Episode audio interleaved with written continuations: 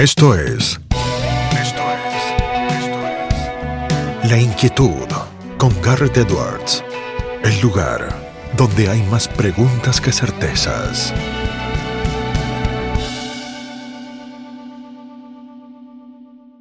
Damos vuelta de página aquí en La Inquietud por CNN Radio Rosario y tenemos el placer, el lujo, el privilegio de sumar a una abogada que sabe muchísimo, abogada penalista, especialista en seguridad estratégica, dedicada al periodismo y es eh, una de las personas eh, que a mí siempre más me entretiene escuchar porque dice lo que piensa, pero piensa además muy bien lo que dice.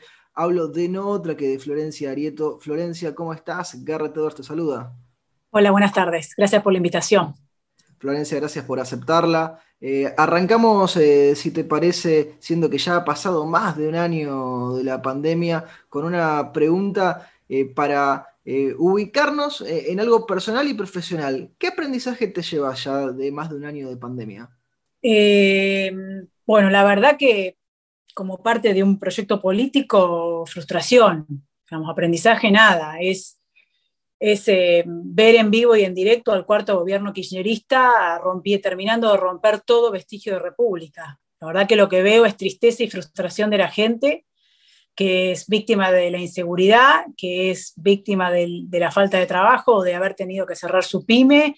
Veo a mis hijas y como en mis hijas a todos los niños que han estado un año encerrados, eh, perdiendo clases, presencialidad, pero por sobre toda la cosa, todas las cosas, vinculación con sus compañeros.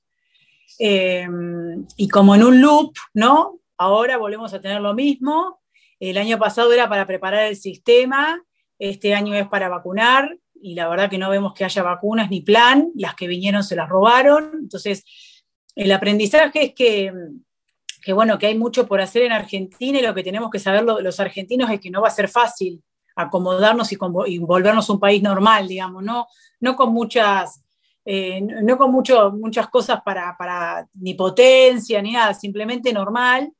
Eh, hay mucho por hacer porque son muchos años de, de, de, digamos, de socavar sistemáticamente las instituciones y, intentar instalar el vale todo, ¿no? Como que si robás la vacuna no la robás da lo mismo, si pagás sobreprecios por la comida que va a los pobres da lo mismo, entonces no da lo mismo y creo que eso es un, es un aprendizaje que sí tuvimos los, los ciudadanos de a pie, la sociedad, de, de, que el roban pero hacen no va más y que, y que necesitamos, digamos, eh, darle oportunidad a gente que puede explicar cómo vive, ¿no? Que, que puede explicar a la ciudadanía eh, que, se compromete para cambiar las cosas, no para hacer negocios ni para, ni para sacar ventaja. Entonces me parece que ese es el aprendizaje, con dolor, pero ese, que, que tenemos que votar algo distinto, porque si no vamos a, o a Rusia o en Venezuela, lo que sea, pero no, no, no vamos a encontrarnos con la República o con la división de poderes si sigue avanzando el kirchnerismo. Florencia, esa cultura del todo da lo mismo, eh, ¿explica parte del problema de inseguridad que tiene nuestro país? Absolutamente. Primero porque hace 17 años que el kirchnerismo está en el poder y a partir de eso ellos fueron eh, sembrando, por decirlo de alguna manera, en un plan. Ellos tienen un plan estratégico a largo plazo, muy al estilo de la GRU, la GRU es la inteligencia militar rusa, como estructura a largo plazo, traspasamiento generacional, en donde coparon hasta promoviendo gente que concurse, que estudie, digo, lugares en donde debiera quedar en la puerta la ideología, más allá de que todos tenemos subjetividades, creencias, sabemos muy bien qué nos gusta y qué no, pero si vos sos juez, vos tenés que aplicar la ley. Y ya en la misma ley hay un juego, como yo digo, en el Código Penal hay un juego de mínimos y máximos en la pena, ¿no? que tienen mucha distancia. Por ejemplo, el homicidio tiene 8 años de mínima y 25 de máxima, y en ese juego de mínimos y máximos el tribunal justamente analiza los atenuantes, los agravantes, las oportunidades de desarrollo que tuvo una persona que cometió un delito contra la propiedad, por ejemplo, digo, como para inclinarse hacia algo menor de pena o mayor de pena. Lo que no puedes hacer es justificar el delito.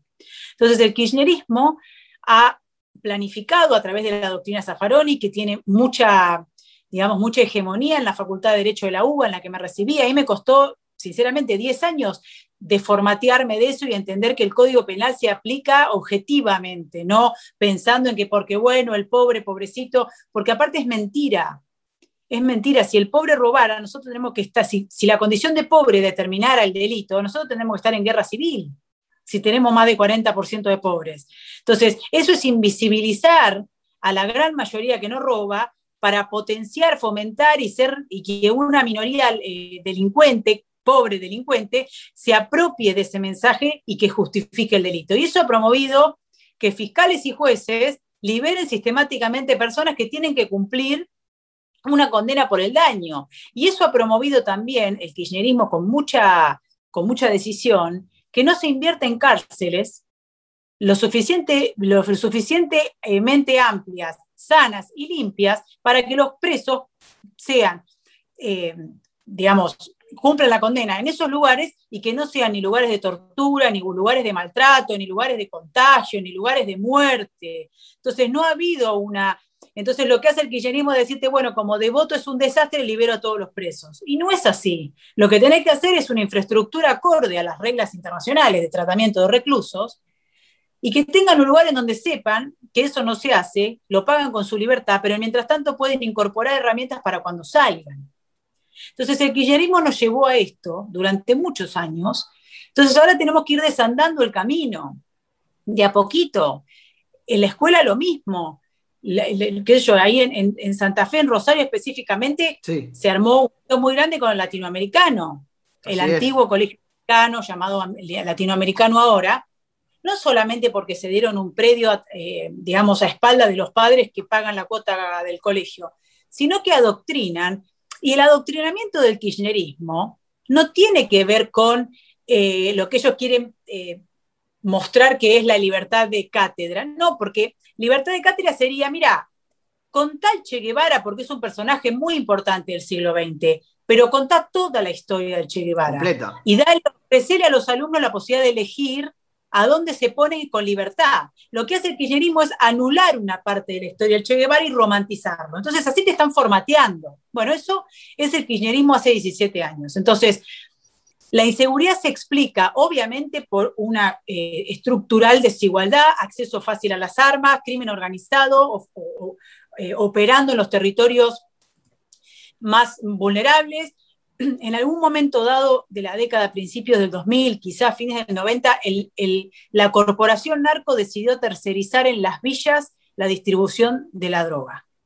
Y ahí es donde empezaron a encontrar elementos centrales. Primero fueron los punteros y después los barras, que como vos bien sabés están estructurados en facciones y cada facción responde a un pedazo de un territorio. Entonces, eso lo vemos gráficamente en lo que es Rosario Central y News. Así es después de la muerte del Pimpi Camino, creo que ahí quedó desnudo la vinculación estratégica. Entonces, eso lo que permitió es, como el Estado no entra en su fase luminosa a esos lugares, el narco hace su negocio y el Estado entra solamente en su fase represiva. En ese, en ese combo, que no entra el desarrollo social, no entra la educación, no entra la salud, no entra el progreso social, la posibilidad de trabajo, en ese combo se invisibiliza la mayoría que vive aterrorizada por los narcos que tienen tomado lugar, y el Estado ya es como que lo entrega o cuando va, va un pedacito que le negocia al narco para estar, y desde que vino el kirchnerismo irrumpe las organizaciones sociales como elemento organizador de esa narcocriminalidad, donde pacta con el narco hasta acá sí, hasta acá no, y se hacen los que representan a los pobres, cuando en realidad aparatean al 1%. Porque es así lo que hace el movimiento Evita, lo que hace Grabois, lo que hace eh, la, la CETESI, el, Movimiento de Trabajadores Excluidos, el Movimiento Evita, Barrios de Pie, todos. En esa pasividad del Estado, complicidad, porque en realidad el kirchnerismo este, los acogió y con ellos construyó esta, este pobrismo. Después, cuando nos tocó gobernar a nosotros, hubo un ala del gobierno que decidió ser Sigamos. Y en esa ala estaba el Ministerio de Desarrollo Social, que por circunstancias que nos exceden, porque la última palabra la tenía el presidente, eligieron pactar paz social a cambio de engordar a los Grabois, que después terminaron siendo los que hicieron perder la elección. No pauses, ni adelantes, o retrocedas. Quédate en La Inquietud con Garrett Edwards.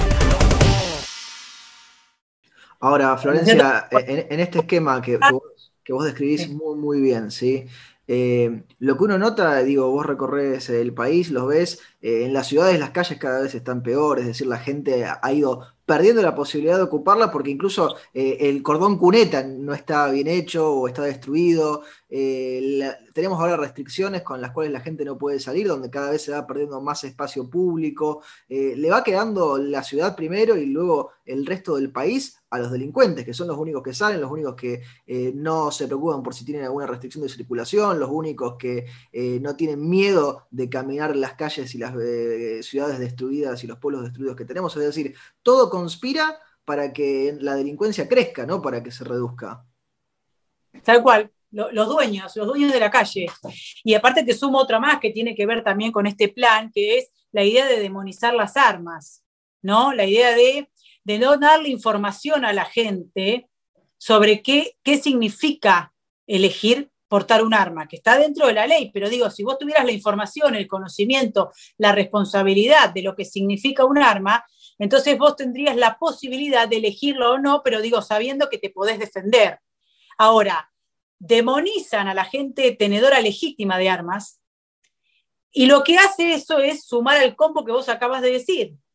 Le, promueve la delincuencia armada, que es la que tiene las armas ilegales, y las que no va a ceder el, el arma voluntariamente. Entonces, eh, una inequidad permanente que lo único que hace es engordar a la parte oscura del país, al delincuente, al rosquero, al que saca ventaja, al que va por el atajo, ¿no? Entonces no podemos nunca discutir y centralizar los problemas estructurales que tenemos de generación de empleo. Digo, uno de los problemas más grandes que tuvo quizás el, el gobierno del presidente Macri fue la parte económica, que no pudimos bajar la inflación, que no se pudo generar empleo, ni siquiera bajar el déficit, porque no puedes sacar los planes para bajar el déficit sin que haya algo que sustituya el plan, porque tampoco es justo. Ahora, no vas a generar empleo si vos seguís teniendo una paritaria asimétrica, o sea, si vos seguís cerrando la paritaria, por ejemplo, desde la CGT, el sindicato de comercio cierra la paritaria con Carrefour.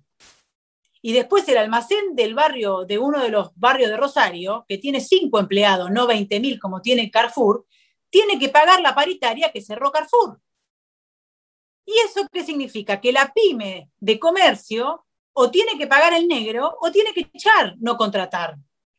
Entonces nosotros tenemos que discutir reforma sindical para que las pymes tengan su paritaria acorde a su volumen, porque acá hay una, oligarquía sindical que cierra con los pulpos. Ahora, un ala del gobierno del presidente, del que formamos parte, Juntos por el Cambio, acuerdista, asustada, acomodada, no sé, habrá que preguntarle a ellos, aconsejaba, no, pactemos, no. Entonces, nada se cambió de lo que dijimos que íbamos a cambiar. Y eso es lo que le generó en la gente, que quizás tenía la vara muy alta con nosotros, la desilusión de decir, pero loco, vinieron a cambiar y estamos la misma. Y encima tengo que elegir entre pagar la luz o comprar el chango por mes. Y eso es lo que, lo que nos llevó a la derrota, aparte de falta de política territorial, más que nada en la provincia de Buenos Aires, en el conurbano, digamos, gente que, concejales que esperaban a, la gobernadora y se enteraban por televisión que estaba con el, con el intendente opositor y no citaba a los, a los concejales nuestros, digamos, errores que se pagan carísimo, pero más allá de la cuestión político-partidaria, que eso es una, una discusión que tenemos que darnos nosotros, es qué le ofrecimos a la gente de cambio. Nada, fuimos mucho más, sigamos que cambiemos. Entonces no pudimos bajar el déficit, no pudimos bajar la inflación, no pudimos generar empleo. Y bueno, porque no cambiamos las estructuras vetustas, privilegiadas, que hacen que seamos un país pobre. Entonces digo, esas discusiones tienen que estar sobre la mesa en lo que viene, aunque sean difíciles. Florencia, antes mencionabas el mundo del fútbol, vos conocés muchísimo el mundo del fútbol desde dentro. ¿Cuánto de lo mejor y de lo peor del mundo del fútbol tiene la Argentina? No, bueno, el fútbol es la, Argentina de la prebenda y del atajo potenciada en un microclima donde todos muerden algo. No hay inocentes en el mundo del fútbol y el que es inocente termina o destituido o corrido. Eh, algunas personas en su afán de desarrollo personal creen que pueden pactar con la mafia y salir indemnes. Yo, yo no creo que sea así, caso de Tinelli. Eh, y, el fútbol, y el mundo del fútbol se convirtió en un elemento, eh, lo mejor del fútbol son los hinchas genuinos. yo guardo en mi corazón todos los momentos vividos con los hinchas genuinos, a pesar de todo en Independiente, hasta el día de hoy. Eh, y los futboleros de Rosario me van a entender lo que era News antes de que el narcotráfico los atraviese y la corrupción policial y política lo permita. Eh, este, el mundo del fútbol tiene eso, tiene eh, el, brillo de, mm, el brillo del semillero, de, que de un potrero en el fondo de Santiago del Estero sale un crack, y mm, lo más luminoso, y después lo más oscuro es toda, toda la estructura de la AFA, que es una, una continuación del grondonismo sin grondona, por lo tanto lo que antes era era vertical y organizado, ahora es horizontal y cuenta propista. Por, por, eso es el caos que es. Yo creo que impacta mucho que por más que todos eh, seamos, es un país futbolero, hay como una sensación del hincha genuino de sentir que está todo tan manoseado y los árbitros y te sacan y te ponen puntos y te inventan, este, con, no sé, mm. equipos de fútbol que de repente son cracks y no entendés cómo llegaron ahí y perjudican siempre a los mismos, que ya la gente, por más que le encante el fútbol, siente un poco de, de asco, ¿no? De, frustración. Entonces, quizás ese movimiento de desinterés que se está manifestando, eh, de a poquito haga reflexionar al fútbol, porque aparte el fútbol podría ser una potencia, podríamos ser potencia comercial, potencia industrial, potencia deportiva, si no estuvieran cuatro o cinco mercenarios hace años robándose todo, del porcentaje de la plata de los jugadores hasta porcentaje a los barras para que hagan su negocio, digo, lo, que sabemos, que termina afectando en serio un negocio millonario, ¿no? Y que de repente venga gente a hacerse los, los dueños del fútbol de Sinaloa, y que convierte a un equipo en campeón y, nadie explica cómo, de dónde son los fondos, ¿no? Eso a la, a la larga se paga, pero bueno, creo que de a poco como argentinos vamos vamos madurando y evolucionando. Obviamente los cambios culturales son lentos, pero, pero yo creo que, que la pandemia también ayudó a esto, ¿viste? A la sensación de decir, pará, creo que había un consenso en Argentina de que el policía no te puede parar y retenerte y llevarte a la comisaría sin orden. Y de repente el gobierno que se crea Dalí de los derechos humanos te, te, ordenó que, hagas determinada cosa y si no te llevan preso y ha habido muertos, y ha habido secuestrados, y ha habido desaparecidos. Entonces, eh, me parece que esa, ese, ese límite de decir eh, con nuestra libertad no, o sea, mi libertad individual no, este pacto no es así, ese ruido que se generó con los banderazos, con los reclamos, con Formosa, que es como el símbolo, viste, emergiendo de la oscuridad, demuestra que la Argentina no está dispuesta a ceder su libertad. Y a partir de ahí yo creo que se puede construir todo lo otro, ¿no? Esa idea de que acá hay un piso. No sé, a lo mejor es una expresión de deseo, pero bueno, lo voy a seguir deseando esperanzadamente porque yo quiero algo mejor para mi país. Un poco te adelantabas a la siguiente pregunta, Florencia, con esto último, porque hacías una autocrítica muy sincera, muy honesta de lo que había sido el ciclo de Cambiemos en el poder y describías también las problemáticas que actualmente sigue teniendo la Argentina. Y digo que te adelantabas un poco con la respuesta porque la pregunta es, suponiendo que tomamos la metáfora de que estamos en el medio del río, de que estamos en el medio del océano, de que estamos tratando de llegar a otra orilla, si es que hay una otra orilla del otro lado, ¿sos optimista respecto de la posibilidad de que lleguemos del otro lado del río? Sí, soy optimista. Soy optimista en lo personal, porque si no me hubiera ido el país, ¿no? Criando hijos así, si, no tenés esperanza, decís, bueno, busco un futuro mejor para ellas. Pero también soy optimista porque yo ayer fui a, bueno, por lo que pasó con los papás del latinoamericano, por ejemplo, que para mí eh, yo simplemente traté desde la pandemia en ser un, vector de que la información llegue. Yo abrí mi Twitter, mis mensajes directos para que la gente pueda mandarme sus necesidades y yo ponerlo a la luz para que este, quien me lee sepa que existe algo. Y lo que pasó con el latinoamericano fue eso. Yo visibilicé una situación antes fue la de Morón, la del colegio Warp, y después pasó eso y explotó y la gente se sintió convocada porque se sintió que por primera vez tenían algo en qué creer y por lo que pelear, ¿no? Y me pasó antes de ayer que estuvimos en, en Bariloche, hicimos un encuentro con todas las víctimas de las usurpaciones de los delincuentes, porque eh, lo que quieren hacernos eh, creer el, el que protege delincuentes es que mm, los que denuncian las usurpaciones en Neuquén, en Río Negro y en, Chubut son mapuches que quieren reivindicarse y que nosotros, eh, digamos, las víctimas son anti-mapuches. Y lo que nosotros vimos en, más de las 100 familias y comunidades que vinieron de todos lados, de las tres provincias, a encontrarse en, en Bariloche, fue en comunidades mapuches asoladas por delincuentes, como los Huiritray, por ejemplo, que son la comunidad que tiene la coadministración del Parque Nahuel Huapi y que están hace, desde el 2017, que usurparon estos violentos de, la Wimpul Mapu y todos los que hicieron el desastre en Villa Mascardi, está esto, los tienen amenazados con machetes, les dicen que si hacen la denuncia los van a matar, y un Estado pasivo protegiendo delincuentes. Porque mm, entonces cuando vos ves a la gente que a pesar de tener la casa o, el campo o su comunidad usurpada, quemada, destruida, dicen, yo no me voy a mover de mi casa, la voy a defender, yo quiero algo mejor y voy a pelear para que eso suceda, para que se respete el progreso, para que se respete la ley. Entonces, no te queda otra que acompañar. ¿Me entendés? Porque te está hablando la, que, la persona que perdió todo o la comunidad indígena que está siendo eh, amenazada y extorsionada. Entonces, te sentís que tenés que ser, eh, no liderar, pero por lo menos formar parte de, esa épica, ¿no? Así que sí soy optimista y sé que vamos a ganar las elecciones este año y vamos a, a través de ganar elecciones y ganar elecciones, dejar atrás el kirchnerismo que fue quien sembró la, la semilla del resentimiento y de la división en Argentina. Florencia, aprovechamos que te tenemos, te hacemos la última pregunta. Se la hacemos, eh, es la misma pregunta que le hacemos a todos los entrevistados y entrevistadas que tenemos en este programa. El programa se llama La Inquietud, es un juego de palabras, obviamente. ¿Qué inquieta a Florencia Arieto? La injusticia. La injusticia. Cuando ves que, que alguien está siendo víctima de una injusticia y que el Estado descarga sobre esa injusticia toda su ineptitud o su ideología o su facción y no resuelve ese problema intentando igualar a la víctima de la injusticia con el que generó la injusticia.